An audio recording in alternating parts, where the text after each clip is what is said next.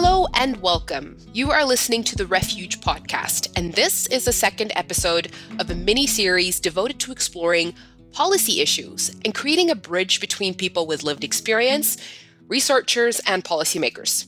I'm your host, Wagdan Abdul Momin, and today our discussion will focus on understanding and exploring the supports that are needed in schools for children and youth with refugee experience. We will visit language and literacy supports, as well as factors such as educator training and the family and even emotional well being. We have some great guests today from diverse and interesting backgrounds. First, we have Dr. Andrea MacLeod, professor in communication sciences and disorders at the University of Alberta. Her research focuses on speech and language development in bilingual children. She developed the Simule, a program that helps refugee children learn a second language while maintaining their home language. So, second guest I have with me is Kathleen Vyrauen, who is the co chair of the Newcomer Education Coalition and the Research and Community Development Project Manager with Immigration Partnership Winnipeg. She's worked in the settlement sector for nearly 10 years in both frontline and management positions. Last but not least, we have Jayesh Maniar. He is an English as an additional language and newcomer education consultant for the government of Manitoba. So thank you so much for joining us, everyone. It's a pleasure. It's great to be here. Thank you. Thank you. Wonderful. So I'm speaking to you today from Toronto, Ontario, and our speakers are located in Manitoba and Alberta.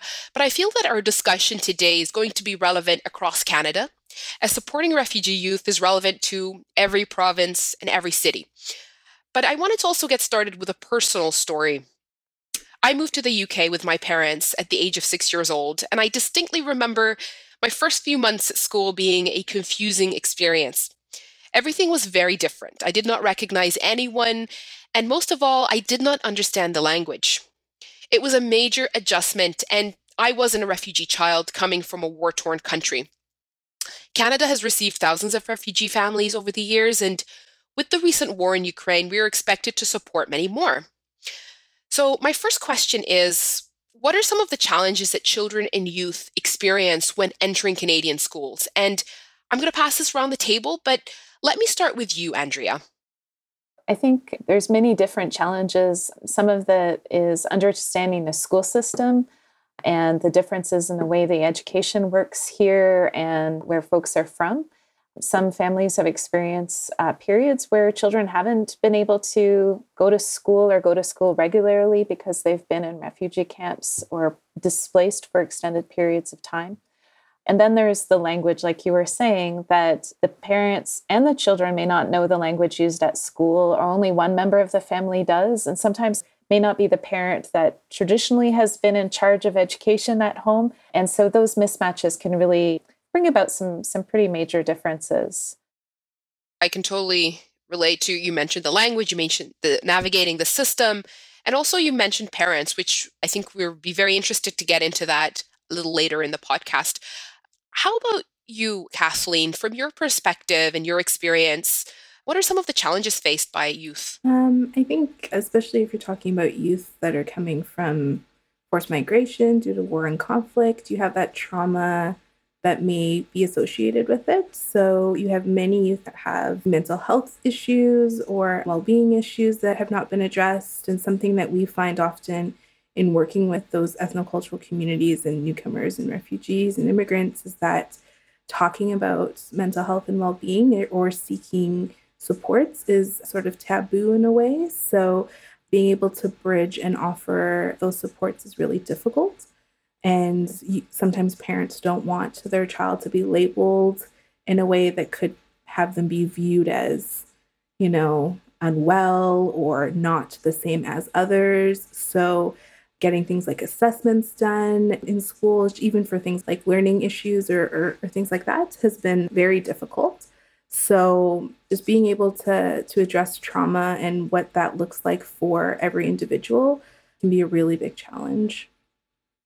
Thank you for sharing that and we'd like to really expand on that talking a little bit more about what we can do to support mental health and wellness of youth entering the school system and addressing the stigma and taboo around it as well. Over to you, Jayesh. So, one of the things that we need to keep in mind is that uh, a lot of the families and the children that come to school were forcefully removed from a familiar environment, having, to settle in a, an unfamiliar community and school. It wasn't their choice. So, everything is not only new to them, but it's also strange. And in addition to what Kathleen said in terms of their mental health, we also have a large amount of trauma and loss and grief that they bring.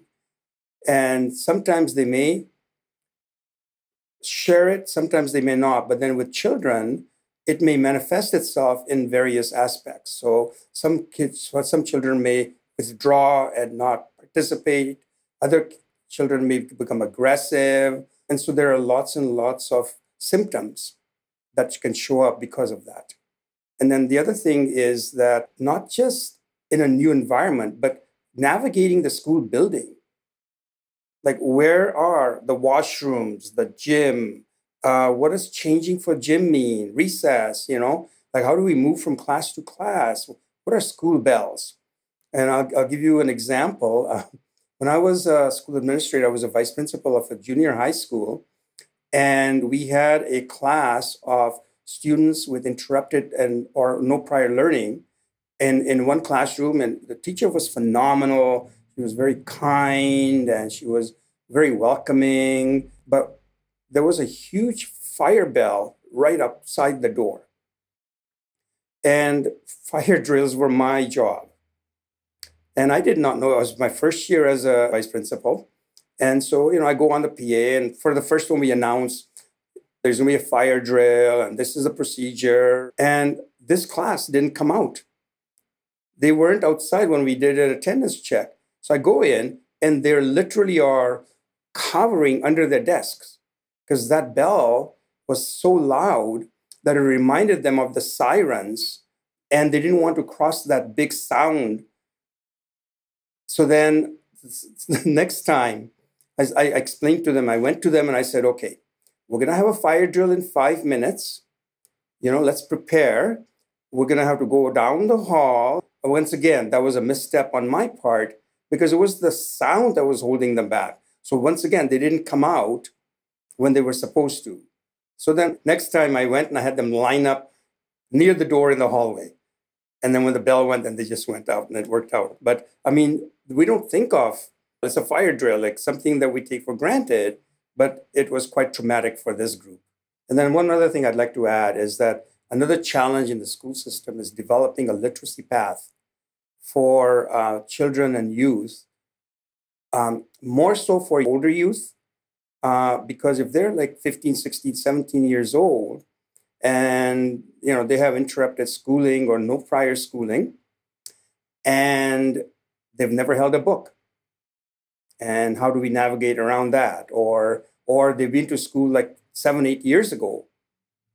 How do we navigate around that? That's an excellent point. It brings me actually to my next question which is open for whoever wants to elaborate more. When we're talking about children and youth entering the school system it's really really varied children entering very early school years versus adolescents who are in their final few years of high school and getting ready to actually enter like the job market and next steps. Their needs are very different and the challenges for them are very different. How can we understand the different needs of children and youth at different levels in the school system? So the, uh, in terms of needs there are several factors you know, one of them is we talked about this, the social emotional factor. The other one is the academic factor. The other one is navigating life in a new country. And all of those things kind of intermingle and overlap. So when we're talking about social emotional uh, problems, one of the things that we ask teachers to be aware of is kindness in a welcoming environment, a warm environment, routine, you know, no no sudden expectations and you know, if you forgot to tell them about an assignment, that's okay. Tell them tomorrow. Like, don't yell it out at the end of the class. Those are the kinds of things that I work with teachers on. In terms of academics, we have developed a framework for EAL learners that address specifically students with interrupted learning or no prior schooling.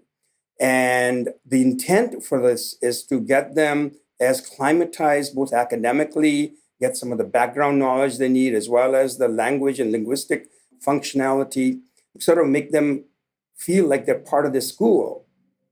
And I think we've been successful because we have stories of students that started in grade nine and 10, and they have graduated and gone to either Red River College over here, the, the community college, or university. We've had students that have opened their own businesses and hired other people. So we have good examples of success. One of the things that my biggest concern is developing deep enough literacy so that they can actually pick up a book and enjoy reading once they're out of school, you know, and not just what they get on Facebook and social media kind so of. So, Jayesh, just as a clarification question, was this done in the form of a specific program that you would enroll these youth in, or how was this done? Yeah. So we have a acronym called LAL. It stands for literacy, academics, and language. And that is sort of a subset of EAL students. And those are students that have no literacy in their home language or any language. And so we have school divisions that offer sheltered programs. We call them LAL or literacy classes. Uh, and then we have some school divisions that don't have the numbers so what they do is they have pullout, but the EAL curriculum framework gives them content to work with along with the social emotional learning. In some of the conversations I've had with parents, there's a lot of worry about their older children and their older children's learning and adjusting. And I tend to focus more on the younger end of the family, so the preschool and early school aged. And this is where I see families, especially in the first few years, being quite focused on really wanting their older children to succeed and encountering these different challenges when there isn't such a great system to support. But the younger children are cared for and are loved, but maybe there's less thinking about how to prepare them for school and what are those key elements. And that's something that we've been working on. So there's the really wanting to make sure that our older children and youth are ready for post secondary life and then the younger ones making sure they're ready to be learning in that classroom uh, once they hit school. I think families face a lot of different challenges and th- the challenges may change depending on which child and also as their children are growing up. And then just to add to that many times parents of eal learners and lal learners are probably eal and lal themselves.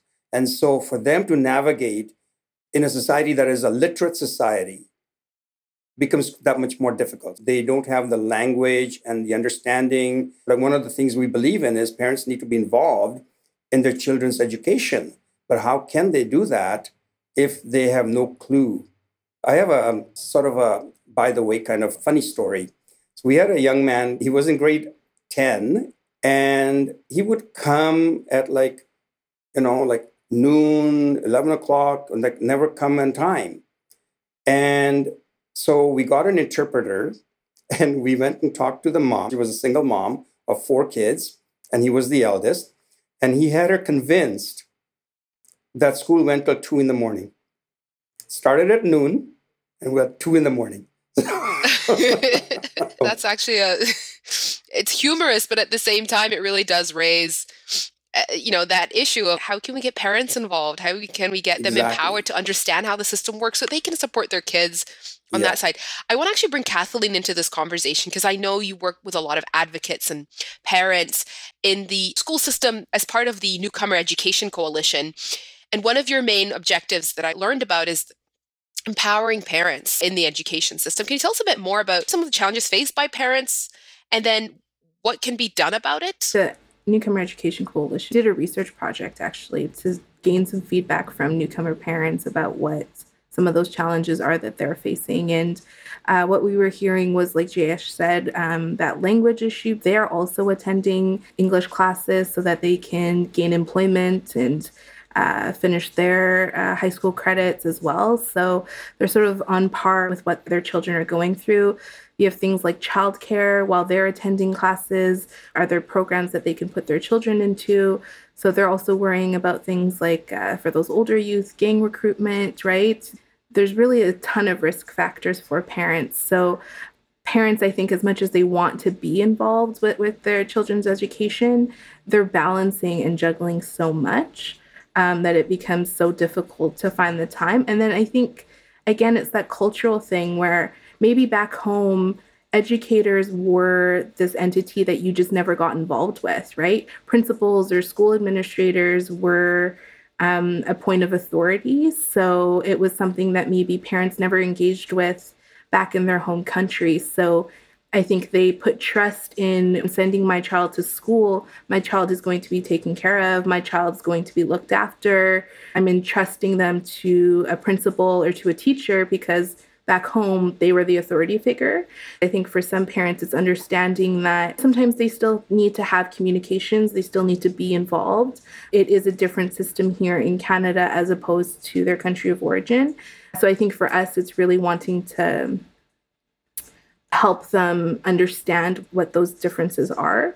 And I think it takes both teachers and administrators working with families in order to address that. So if there's communications going out from a school about things like parent teacher interviews, what is a parent teacher interview?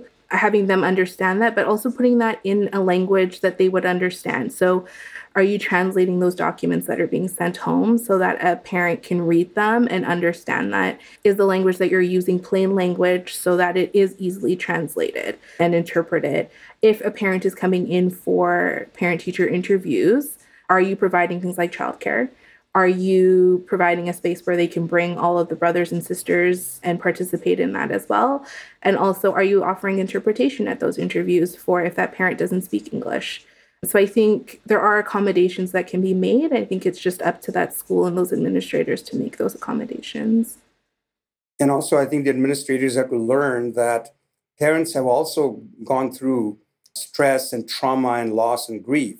And so they may be dealing with it, you know, as at their, the best capable they are. And we need to be mindful of that. You know, we had a situation where there was an English class offered for newcomer parents and right next door with a glass wall was the child minding.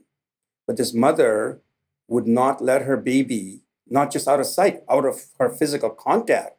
She was so scared that somebody would grab the baby and take it away because that's the experience she had when she was fleeing her country and going through refugee camps. So we need to be mindful of these things when we provide for them.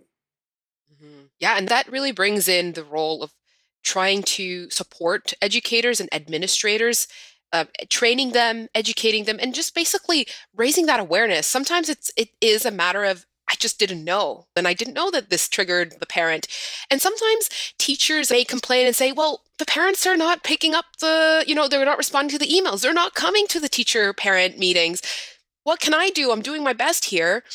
And so, like you mentioned, Kathleen, just being aware that perhaps there are barriers like the parent doesn't have access to their email and or might not understand the language that it's being written in. And so I wonder if there's been research about this, and I, I guess I'm just going to throw it out there about the modes of communication to parents. So perhaps some parents respond better to phone call, again, in their home language or the most comfortable language it would be more effective than perhaps just uh, you know email communications and I think the pandemic even sort of showed that, right? When everything went remote, you had students that didn't have access to technology, you had people that just didn't have internet connection in their home, they didn't have a device to use. You know, we often find this like when I was working in frontline work, they change their telephone numbers consistently, so it becomes so hard to just even get that initial connection to them. So I think it just becomes how are you finding those modes to connect? One of the programs that was running, I think, through one of the big school divisions is what's called like a community connections program. And I think Winnipeg School Division had what was called intercultural support workers. So they were just individuals that were in the schools they have those community connections through the ethnocultural communities they speak the language they sort of know the parents so when formal communications weren't working, you really would just seek out those workers to do that one on one connection. They would be there for language and interpretation. But that was like one school division. So I think having that across the board, how many other parents would you be able to reach if you had something as simple as this connector that was able to bridge the gap between a formal system and ethnocultural community? I think that's such an important um, component that really does help that communication piece. And it speaks to it's not only about the language. So sometimes the language helps, but also having that person who's trusted in the community that can help provide some guidance or some context. So I think that's really helpful. And I think one thing that we've found is is so there's the families needing to learn more about the schools and the way education works here and what expectations are. But I think it's also really helpful for teachers and administrators to learn about well, how are families supporting their child's education? Because what I hear from families that they highly value their child's education. They may show it differently, but they are involved and they do value it. So maybe the parents don't read the email or don't come to parent teachers, but it doesn't mean that they're not there behind their child, encouraging them and supporting them. It just may look different than some of our families who have been in Canada a really long time. It's like we need to provide what they call um, layers of support. Yeah. Depending on the parents and or the children and their needs. And I think sometimes our schools and school boards think that well, we can't provide all the layers. And it's like, well, we don't necessarily need all the layers all the time for everyone. Yeah. But but knowing what those layers might be and that some families may need it for, you know, it might just be 6 months where they need all the layers and then it's slowly they're doing better and they can figure it out and they've got that support. And other families begin with a little bit, you know, they might have had a a cousin or a sibling that already lived in Canada so they have that person they can call and say what why are they asking me for this and that you know so I think I think the layers of support are really important and then providing the individualized support which is challenging but I think really important in this case. Thank you for that and it does bring also another thought is the idea of representation and diversity in the school system and how that could facilitate actually learning for both youth, but also the engagement with families is that having teachers and staff and even superintendents that actually represent the communities that they're serving. I wanted to direct this specifically to Kathleen, but again, everybody else is open to share. Why are there still gaps in representation in schools? that's a huge thing that NEC advocates for is uh, that representation piece, both at teaching level as well as school administrators, school boards, and beyond. I think we hear it from students firsthand that they want to feel that connection to their teacher. They want to see themselves represented. They feel like they'll be more comfortable to express if they have a, a need, if it was somebody that knows what they're going through. It's a challenge because there aren't things like equitable hiring pro- policies within school divisions. It's not something that's standardized across all of the divisions as well. And also, that data isn't collected without it being voluntary. I think that when you put out surveys or, or things like that for people to self declare, it is voluntary. So it depends on who's going to answer that. But I think when you do take the time to get that data and you look at it, you realize just how what those disparities are and how vast it is. One of the things we put out what's called the State of Equity in Education report, and it's an annual report that's sort of like a report card for both government as well as school divisions and the community. And it's looking specifically at that representation piece, and we find things like we have one racialized person that represents a school trustee across all of the Winnipeg school divisions. And we have, I think, five or six school divisions here. So that's, I think, for one division that has 54 trustees to have only one person that identifies as a racialized person is wild, considering they're probably a third of the population of the student population for our cities. So what does that say? That says that the voice of this population is going to be stifled in decision making, in policy making, and supports that are needed for those students. You have one person that's going to use their lived experience as a part of that community up against 54 others that have no idea what's going on or maybe don't understand fully that those needs and those barriers that that community is facing. So representation matters because that voice is then a little bit louder and the those issues of conflict or those needs that are there can be really brought to the forefront and addressed systemically. So, yeah, representation is key. I think it's one of the first steps and start with your data collection because if you don't know, it's really easy to turn a blind eye to it. So, I think if you're able to collect and then just take a really good view of what it is you're working with, what your landscape is, what your student population looks like, how that is represented in your teaching staff and administrators, and then just go from there. I think it's it's one of those key first steps. That's a great point. It also brings to mind some of the barriers that might be faced by internationally trained educators.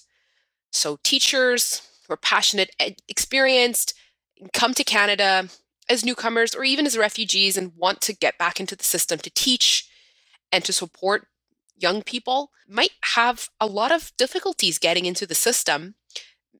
First, by again, not being able to navigate the system, but also perhaps the needs for language, but also for the cost of it. It's fairly expensive. I'm an internationally trained medical professional, and the journey has been uh, very long thankfully now I am actually uh, going to start my training, and so I'm, I'm super grateful. But I know that a lot of internationally trained professionals are facing huge, huge barriers to getting into the system.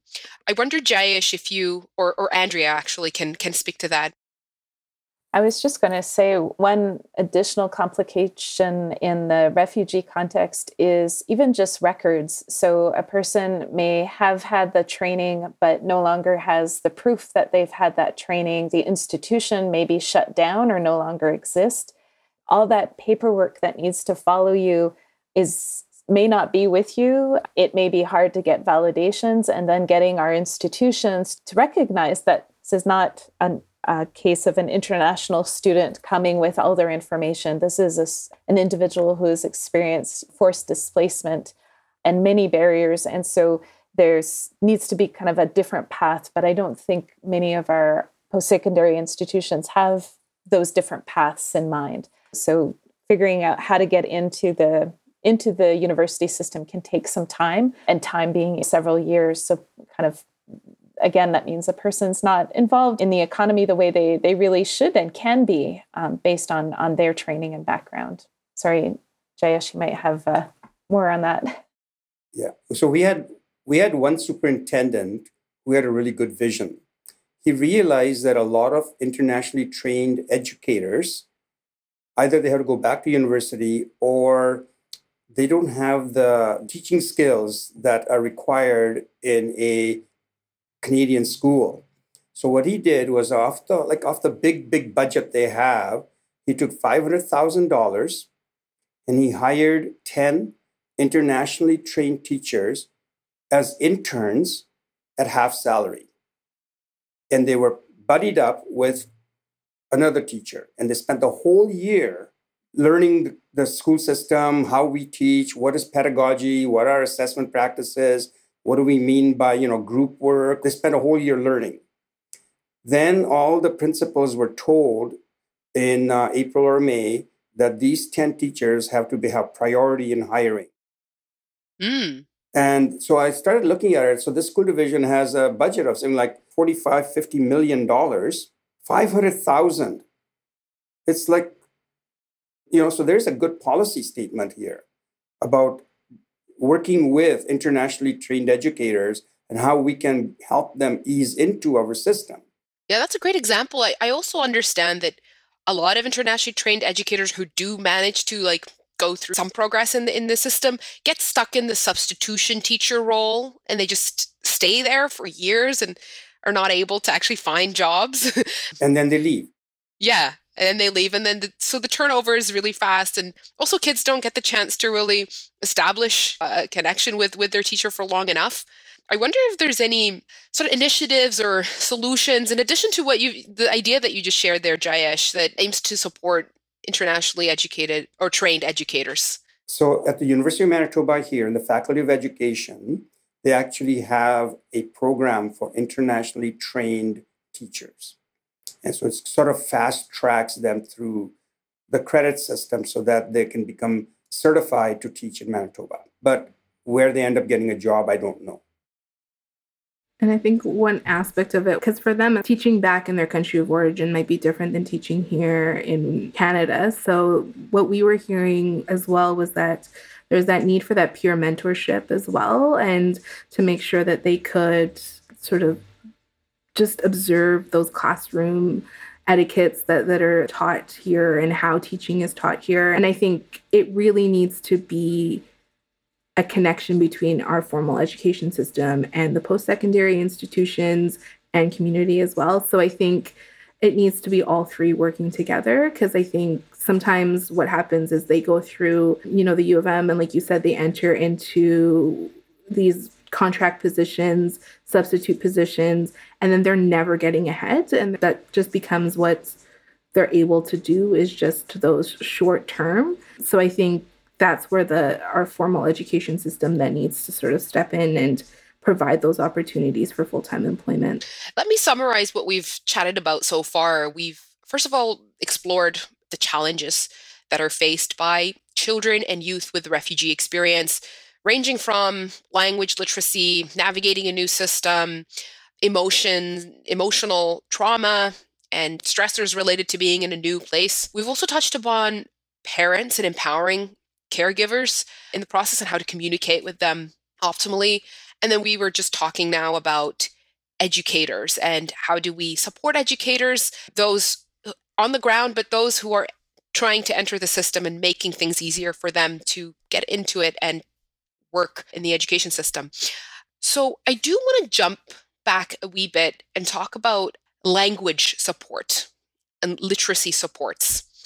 And I know, Andrea, that you created a project named Stimulate, which aimed to educate young people with an additional language. Actually, maybe you'll word it much, much better than I. So please tell us more about Stimulate. Sure. So I co developed a Stimulate with my colleague, uh, Seva Meziane. At the time, uh, we were both living in Montreal, and we started in 2015, just as there was the announcement of a large wave of new refugees coming in and trying to think about, well, what what do we know how to do and maybe can that be helpful so working together and then partnering with some community partners what we've really focused focused on is we realized that there was going to be some pretty good services and supports for school age children for the parents but those preschool or early kindergarten kids going to be kind of in between uh, not not necessarily getting any specific supports but we knew that these were kids that were at risk for, you know, language delays and other learning challenges just because of the trauma and the changes that they've experienced. So what we've focused on is a program that really aims to bring the children's home language and exposure to that school language together and making children feel proud of having that knowledge of their home language and that that's a valuable thing that they have and that they can use it for learning and then using it to help learn some of the vocabulary and ideas about the school language. So in Montreal, it was French. Here in Edmonton, it's often English, but we do work with some French communities here. I think it was Jayesh was saying children have these different reactions to trauma. And what we found is that many of the children we were working with were very, very quiet, especially in new spaces. So trying to encourage them to just communicate and use their voice and that using their voice in their home language just great. And you know we can use that to learn. So really that's what we've been working on. And and we find that that also it has impacts on parents feeling like oh okay my home language is valued too. It's something it is an asset and it's something that can help my children learn rather than thinking oh well that's something we need to put aside here and ignore. So really trying to think about those young children and those parents as key partners in all of this. So, hmm. so, that's one of the philosophies that we are espousing from government in Manitoba is to value the home language, especially when they are at the beginning stages of English language development And Jim Cummins indicated that if they already know a language, to learn another language based on the first language is easier and they develop the language faster. And so we tell teachers when students are using their home language, that's actually a good thing because if you enhance their home language, their English language learning will also enhance. We have a hard time convincing parents of that because parents believe that, oh, we're in an English country, we're only going to speak English because we want our kids to learn English. But we're telling schools to explain to the parents that it's really important. Talk to your children in your home language. Read to them, have them speak back to you, you know, and when they come home from school, encourage them to tell you about the day in your home language. And that way, we know that they're valued. We have one teacher who would send home a book with the children on a Friday, and the student's job is to read the book to their parents and explain it to them in their home language. And then there was one question they had to ask, and then the student had to bring the response back. And to me, that's really important for parents to understand that valuing your home language and culture is extremely important. Mm-hmm. I wish I had heard about that when I was younger because when I first entered the school system, my parents spoke Arabic.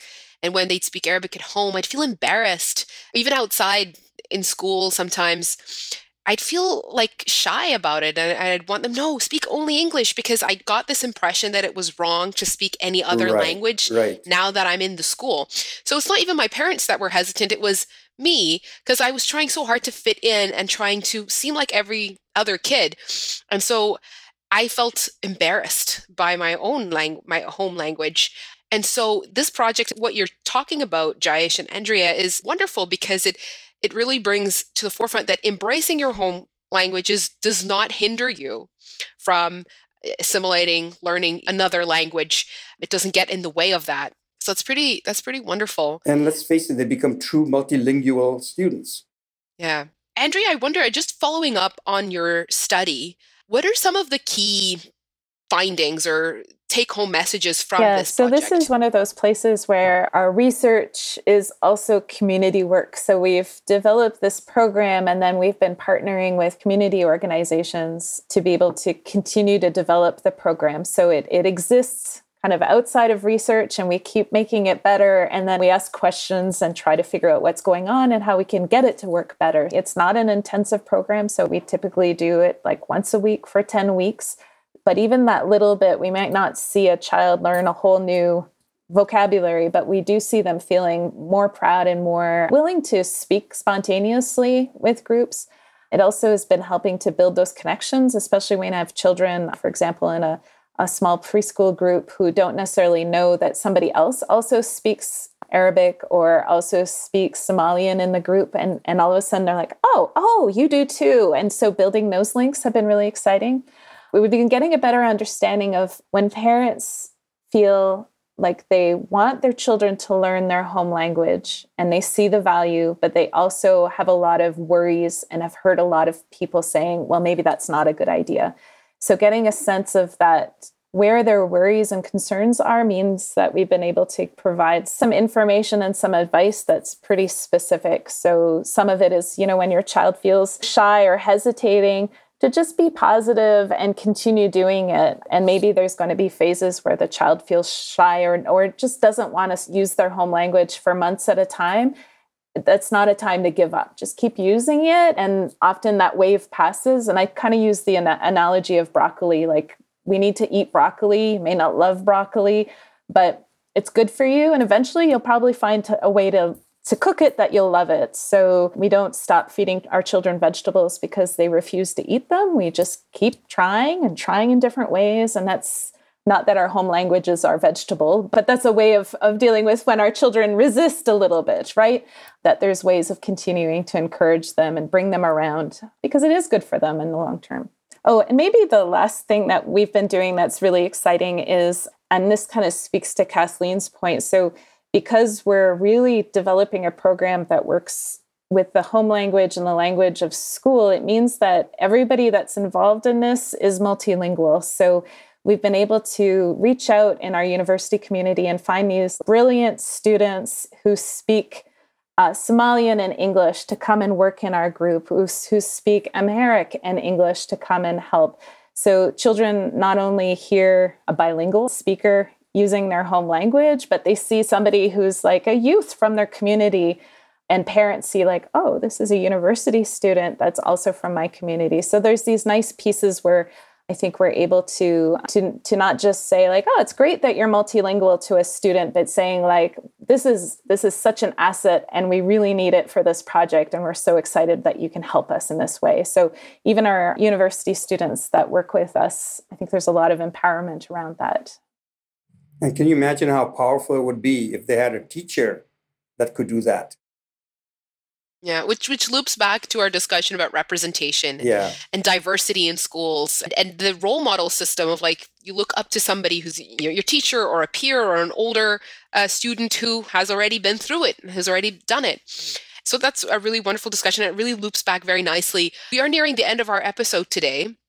But before we go, I want to go around the table and ask you to share with us, after this discussion, some recommendations for our listeners who may be in the policymaking sphere, who can make decisions regarding youth with a refugee experience in schools. What would be your top recommendations to them? Who'd like to start? I think I can probably start. So I think one of the key things is you need to understand that an education system is not its own entity. So I think there needs to be that cross collaboration between government, between the education system, the schools itself, and community. I think sometimes community, just from my experience as a frontline worker and in management roles, we feel like we often have to pick up the slack that students are not getting in the classroom in after school programming, in homework clubs, in language clubs. I think sometimes the onus then becomes okay, well, community will deal with it. But there's so much knowledge and skill set in community that can be used in the classroom and to provide those supports. I think that school divisions and teachers and administrators just have to be open to allowing community in the classroom and not just for language interpretation and not just for translation purposes.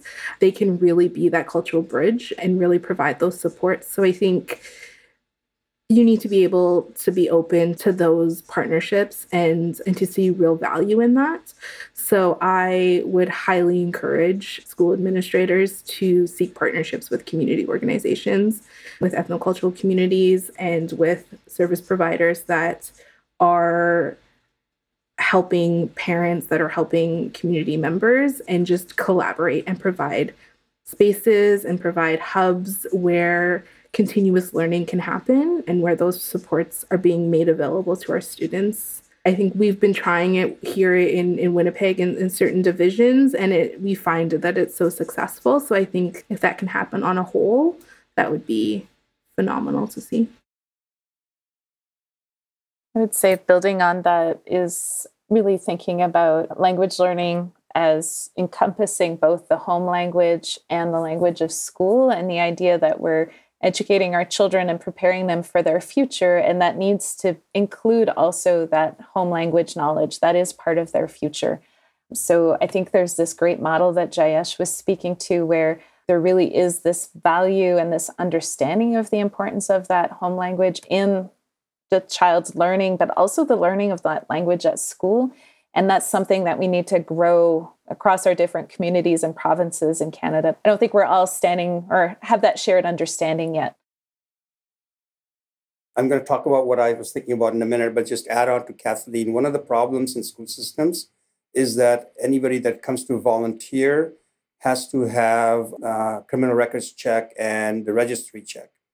And those can be expensive, like upwards of $150, $200. School divisions don't normally pick that cost up. But I think what they could do is they could create a line in their financial um, budgets that says that, you know, for these purposes, we will facilitate providing the funds for these checks. So we're not saying that you can't, you shouldn't have them. We're just saying that we're going to remove that barrier for them. So one of the things that I really believe that we need is undergraduates training to work with English as an additional language and newcomer students and families. Uh, one of the things that I had proposed, I've been doing it for about 10 years, is make a mandatory course for EAL in undergraduate studies and then offer some graduate work in EAL. So when I got my master's, it was all on adult learning. It, there was nothing about K to 12. They are just in the last couple of years starting to introduce graduate work in the K to 12 English as an additional language system. But I really believe that every student that graduates with their Bachelor of Education should have some exposure to teaching EAL students and working with diverse parent population.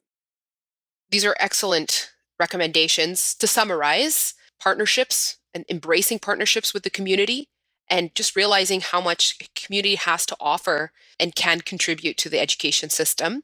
Having language learning encompassing and embracing a home language knowledge and growing across the communities. And another recommendation was to introduce mandatory courses and training for undergraduate uh, students to work with or to be able to have the tools to work with students with English as an additional language. These are excellent. I like that they're actionable, and I think that our listeners will truly appreciate our discussion today. I'm grateful for your time. Thank you so much for joining us today. And uh, I look forward to hearing back from you and to sharing this this podcast with everyone. Thank you so much, Magdan, for hosting us. Thank you. Thank you. It was a real pleasure to, um, sharing this platform with you, Andrea. And Kathleen, it was nice to see you again. And I really appreciate inviting me to share because I think it's really important that we take a look at what we have and how we can improve our systems for our children. Thanks very much, everybody. It's been a pleasure. See you soon.